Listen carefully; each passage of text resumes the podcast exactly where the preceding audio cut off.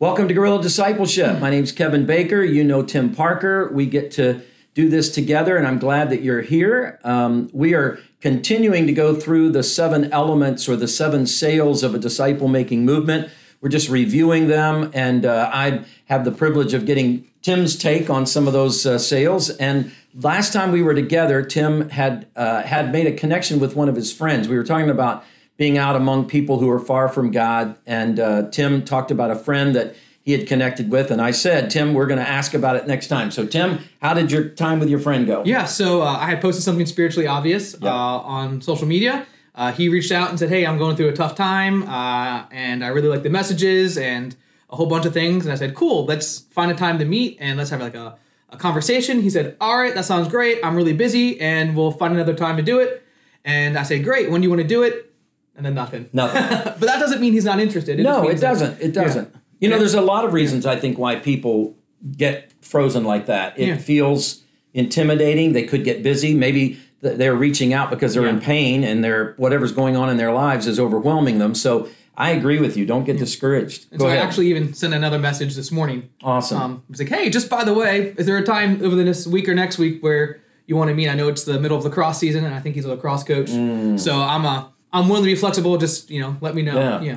But we had a, we had at least one or two back and forth. It wasn't just hey, do you want to meet and then silent. So that's awesome. Yeah. Well, and I've heard of folks who you know, and I maybe I've experienced this. I don't have anything off the top of my head, but uh, where it's even months later that they're like, hey, I never did get followed back with you, but I would love to talk more about these, you know, whatever it is. So again, if you're reaching out to people, if you're opening the door for people to connect with, if you're making connections and they're not going anywhere right at the moment, don't be discouraged.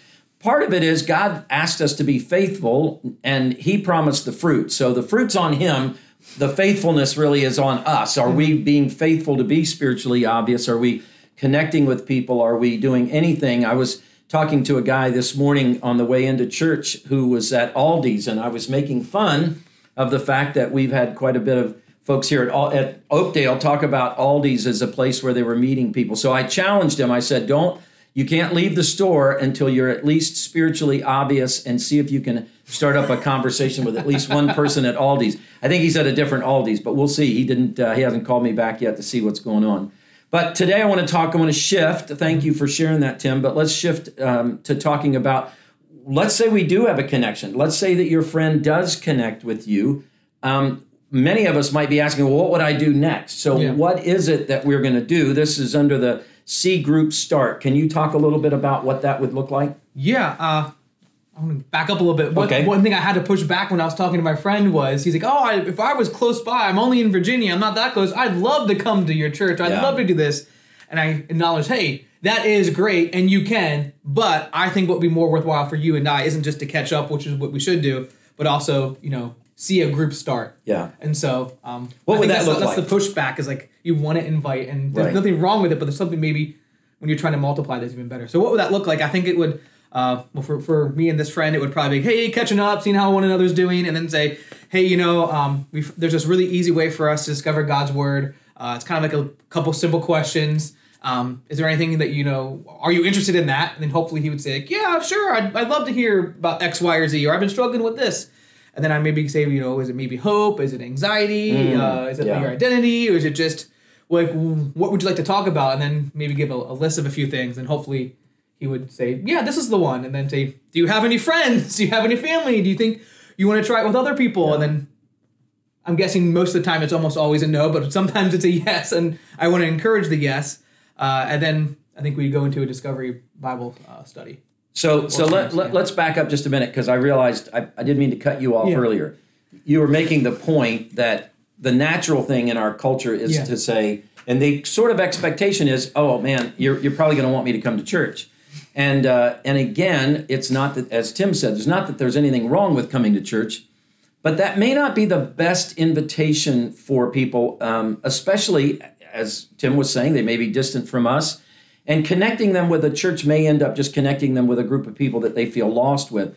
But this this uh, idea of helping them to begin to discover God's word mm-hmm. is a way to, and it personalizes it because, as you heard Tim was asking, you know, what is it that would be helpful to you? It could be Uh, I don't know if this guy's married, but it mm-hmm. could be how to be the spiritual leader in your home. Um, it could be, man, I'm dealing with a bunch of depression. What does God's word have to say about hope or yeah. all of that? And so you heard what Tim was saying. So that allows us to take some scriptures that are particular about an issue that or a circumstance people are going through and invite them to begin to discover what God has to say about it. I loved what Tim you said there also is that you would invite him to, hey, are there other folks you want to go through it with? Yeah if you were going to lead him in that way, would you be a part of it as well, or how would you do that? Uh, I think since I don't have that close a relationship with him, I have no clue where he's at. I would just yeah. say, hey, how about we, uh, how about we go through it with a group, and then if he says no, I only just you and me, I would then say, all right, let's go through it for a while, maybe do one kind of yeah. season, then say,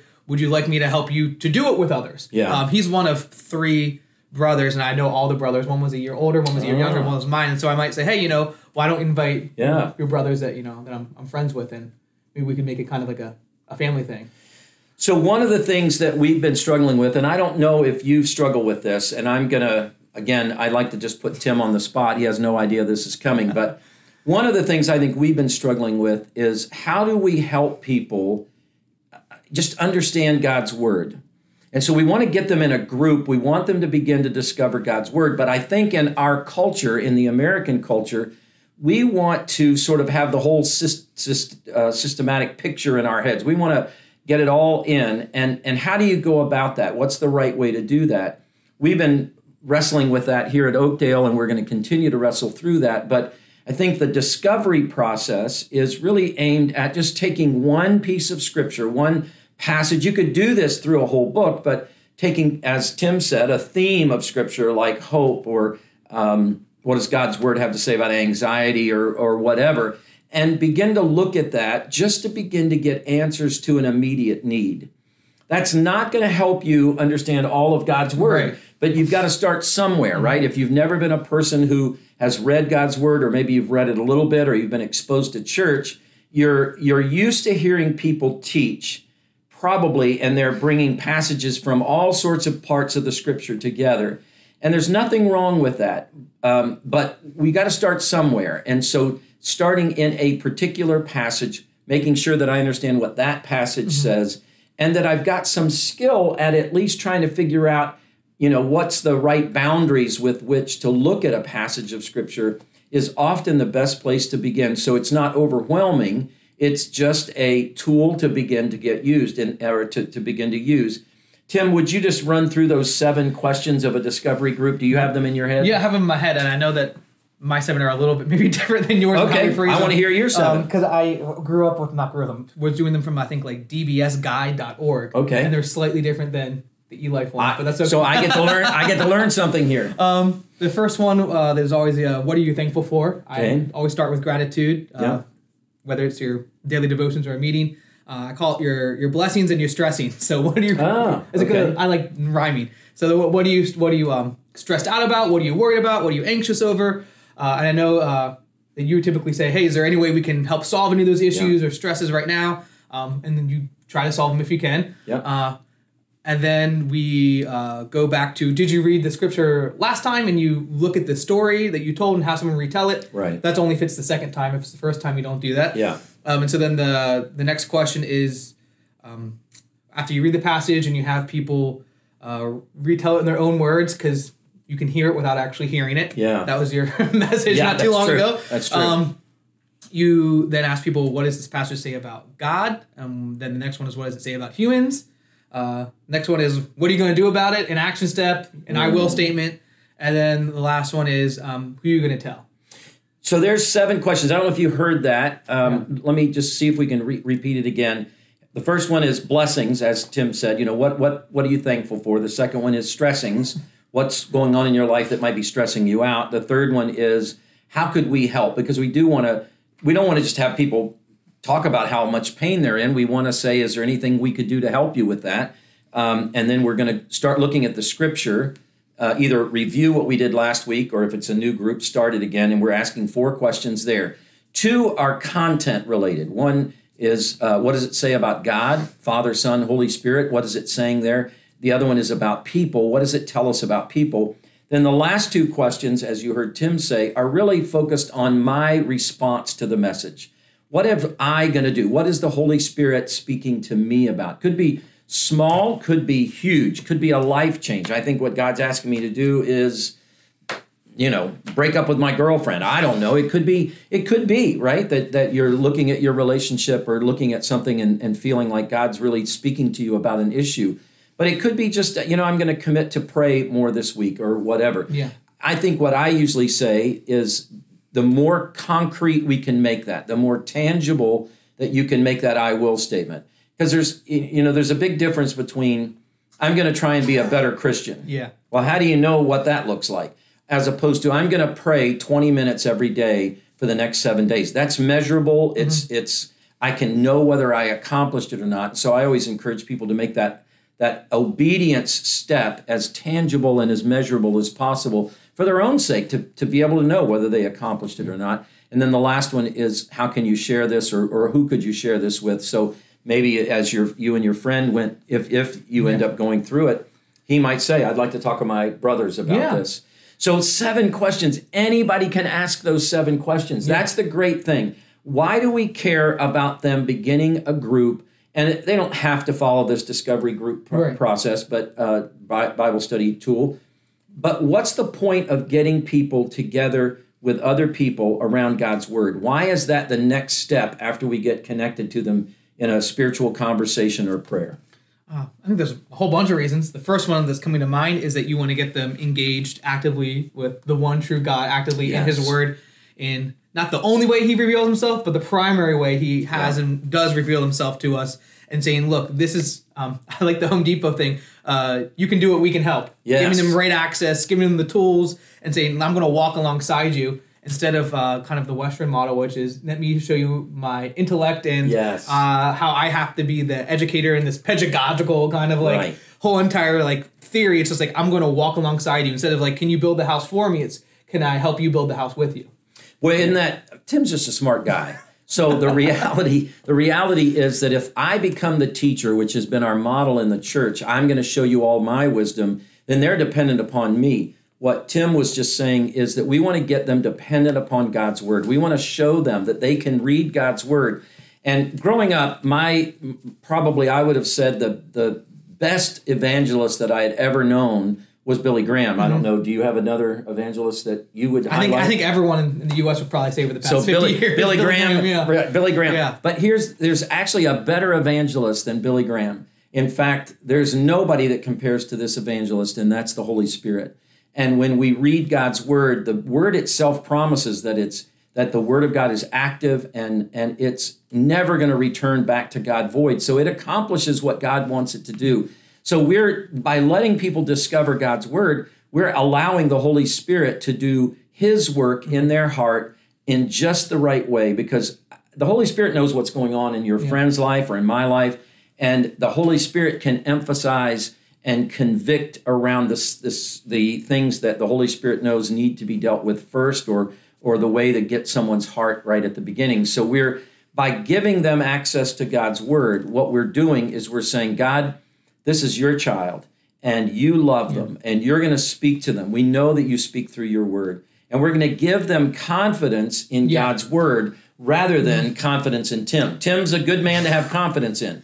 But yeah. Tim can't be the person that it, it, will stop multiplication if it always rests on Tim or yeah. me or you or someone else. Go ahead. You no, wanted to say something. I just uh, like the idea of walking alongside someone instead of in front of them. Yes. And I think sometimes one of the critiques of this idea, of this model, is, oh well, then you're just letting them go to their own devices, mm. and it's, you're you're mentoring them. You're walking alongside of them. You're not just saying, "Here's a Bible. See you later." Right. Right. Um, and because some people say, "What if there's all these issues? What if there's all these problems? Yeah. What if they start believing?" Heresy. like, and, and, and the church still has heresy, even with right. people being followed. So I, that's kind of like the the thing that I think that the I don't know the paradigm you kind of have to get over is you can still walk alongside someone and mentor them at the same time without being the person leading them or the funnel they have to go through. Yeah. And it's not either, you know.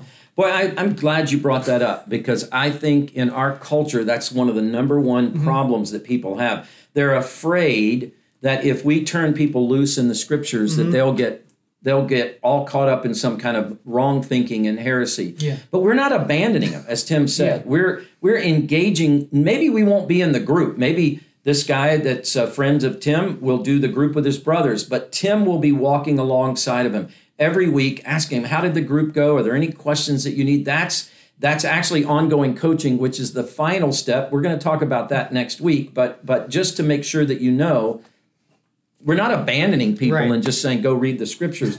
But think about how Jesus did this. Jesus didn't get all of his disciples in a classroom or sit them down on the side of the hill and just say, okay, I, take some notes. I want you guys to take some notes. He actually helped them to experience God's word.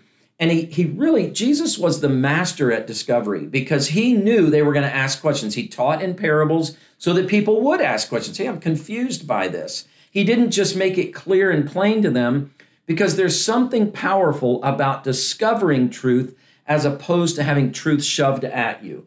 And I'm just convinced that our culture, especially the younger people in our culture, want spiritual truth, but they don't really appreciate Christians just slamming it at them and telling them, oh, this is what you have to believe. Because often that is not, it's, it's not as pure as we would like for it to be. It's, it's how I see the scripture. Uh, now, again, I'm not trying to make make this that the scripture can speak to you know that it can mean many different things what i'm saying is that we all have our biases, right? We all have our own uh, set of prejudices that we bring. And what we want is for God's word to be speaking to them. And as long as they're abiding in God's word in healthy ways, as long as the boundary is where did you see that in scripture, it's going to be hard for them to go uh, in a bad direction. They can, but the disciples went in bad directions, and Jesus had to say, okay, yeah. hold on. I mean, at one point, Jesus said to Peter, Get behind me, Satan. What you're saying right now is the opposite of what should be said. I have a funny analogy. I think it was like one of those cheesy social media things. They said, you know, uh, Judas had the best teacher in the world, and he still went astray. Yeah. And so you exactly. can be the best mentor, the best disciple maker, and still have someone right. betray you, right? And so even, you know, I'm sure there's some. I'm sure there's some people right now going, yes, but wait a minute. He was doomed to destruction from the beginning. But right, the point is that G- just look at the way that Jesus taught, and look at the way that we teach in our culture. They are really drastically different. Mm-hmm. Jesus elicited questions. He allowed people to fumble through. He allowed people to make mistakes so that they could get it themselves.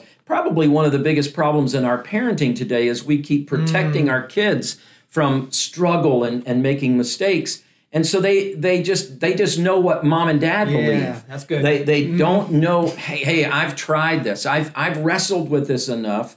And we don't give our kids a chance. We're so afraid they'll go off track yeah. that we that we don't allow them to discover for themselves and to really have because you're you're complimenting someone if you say hey why don't you discover this for you, you you're saying i have confidence that you can figure this out. I'm not going to just spell it out for you and give you all my teaching. And one of the things that I, I remember a, a, pastor saying to me that uh, as he was trying to multiply small groups, he said, "You know, I always wanted to be the best small group or uh, sm- best small group leader that there was, and I, I'm always looking to get you know an A plus on how I led the group." He realized he was setting his whole church mm-hmm. up for failure because no one could lead a group. He he had this seminary degree. No one could lead a mm-hmm. group as well as he. So he realized no one wanted to volunteer to take any groups because they all were going to compare themselves to him.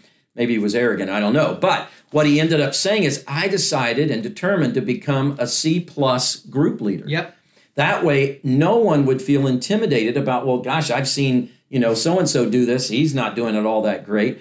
But some of that is me getting my ego out of the way and being willing to not be the star not be the one that people go, oh, you've got to listen to Kevin when he leads or Tim when he leads. Man, I did the same thing. We have a group called Find Your Place, and uh, we have the questions. You pass them all out and say, can you ask the next question? Can you ask the next question? And we challenged people the first week to uh, to pray uh, for the person to their right. And mm. I said, mm. I know that some of us don't want to pray out loud, can't pray out loud, but we're just going to do it. I'll say one sentence of your stressings and one sentence of your blessings. And I literally just stuck to one sentence. God, thank you for this group. Um, God, I'm stressing out about finances and then went to the next person. Wow. And kept it simple because I know if I started doing, you know, the whole pastoral oh, yeah. prayer thing, and then, you know, people went around the circle, and if anyone said anything more than I did, they were like, wow, impressive. If they said the same, you know, at least you said what Pastor Tim said. So that's good. yeah. We want to get people in groups and we want to help people. I think what I would say is we want to help people take small steps. A lot of small steps are going to end up being get, getting people farther down the road than putting too big a hurdle in front of people where they'll quit or they may never get started because they'll be like, I don't even know how to start with this. It's overwhelming to me. So, one of the things that Jesus did as an apprentice or as a master who had apprentices was that he, he, he helped them to, to, to see it done, he helped them to, to experience it, and he made it simple. He didn't overwhelm them. Uh, and we've got to stop overwhelming people and let them see how powerfully God will use them, even though they're they're uh, going to probably say, "I'm just an ordinary person." You know, we're all just ordinary yeah. people, and it's a matter of allowing God to use us. All right. So, anything else you want to say uh, about small groups and getting people together to discover God's word? I just want to emphasize something you said, which okay. was uh, let them fumble. I yes. think that, especially now more than ever, maybe in our culture, experience is the the biggest and best teacher, mm. um, allowing people to fumble. Uh, yeah. I was thinking about the analogy you said about um, kids, right? And yes. we always want to like put kids in bubble wrap and make sure yeah. they don't hit their head on things. And right. and some of the best things they can learn is to experience it themselves because you can't make a kid or make a child want something. They kind of, I mean, I had to go through it. Know the stove is hot before exactly. you don't want to touch the stove. Exactly. And then I never touched it again. And I think um, having those experiences are, is, is, a way better teacher than being that head knowledge. Uh, yeah. I had a, a wrestling coach when I first started wrestling um, and I wasn't very good at it, and I really beat myself up after my first mm. loss when I was like a actual big match in middle school. Yeah. And he said, you know, Parker, because uh, that's what they do in jock sports, right? you say him by last name. He says, I'll still remember uh, Mr. Yanks. He says, you learn more from your losses than you do from your wins. That's true. And so just remembering you know, that, I think that works in discipleship as well. As as yeah. people make mistakes or or wrestle with things, they're going to learn way more from learning what unforgiveness looks like than just reading yeah. about forgiveness in the Bible. I love that. So here's the thing. Here's our encouragement. Keep working and know you're going to fail. Yeah. Right? Just know you're going to fail, but fail forward. Yeah. Learn from your mistakes. Learn from, oh man, I failed at that because, in fact, I, I was talking to, to a pastor this morning in a, in a prayer time that I have on Wednesday mornings. And, um, and he was saying that he met a person happened to, to have a, a, conversation with him that turned spiritual and the guy had a, a prayer need and the pastor said this morning, I let him walk away without praying for him right in that moment. I'm, as far as I know, he's not even trained in disciple making at all. He's just being a pastor. And he started kicking himself. And he, now he said, I did pray for him, but I was like, why didn't I pray for him? I guarantee you, the next opportunity mm-hmm. that comes in his way, he's going to remember, oh, I'm praying for you this time because I didn't do it last time. So we all fail. Yeah. We, we, all fail. We fail. Circumstances don't turn out the way that we think they're going to or we want them to. Uh, the friend doesn't, you know, he reaches out, seems to be spiritually hungry, then nothing. Let God work. Yep. God is ripening the fruit. We're simply harvesters, laborers in the field for God. And we want to do this in cooperation with God. If we if we aren't failing, we're probably not stretching ourselves enough. Uh, we're just staying in what we're totally comfortable with. Mm-hmm. And unless you're extraordinary, what you and I have been comfortable with is probably not what God's been sending us to. It's what we're comfortable with. So, all right, Tim, anything else? That's it. Yeah. All right, great to be with you again. As always, T. Parker at oakdale.church, K. Baker at oakdale.church. Let us know how we can do uh, a better job of resourcing you. If there are topics you wish we would talk about, we're going to try and continue to do this together. We may interview some other people. It may be that you'll only see Tim at some points and him interviewing people or whatever, but this really is geared toward helping you become more equipped, better equipped, more confident, and active in making disciples. So thank you for being a part of Guerrilla Discipleship, and we'll see you next week.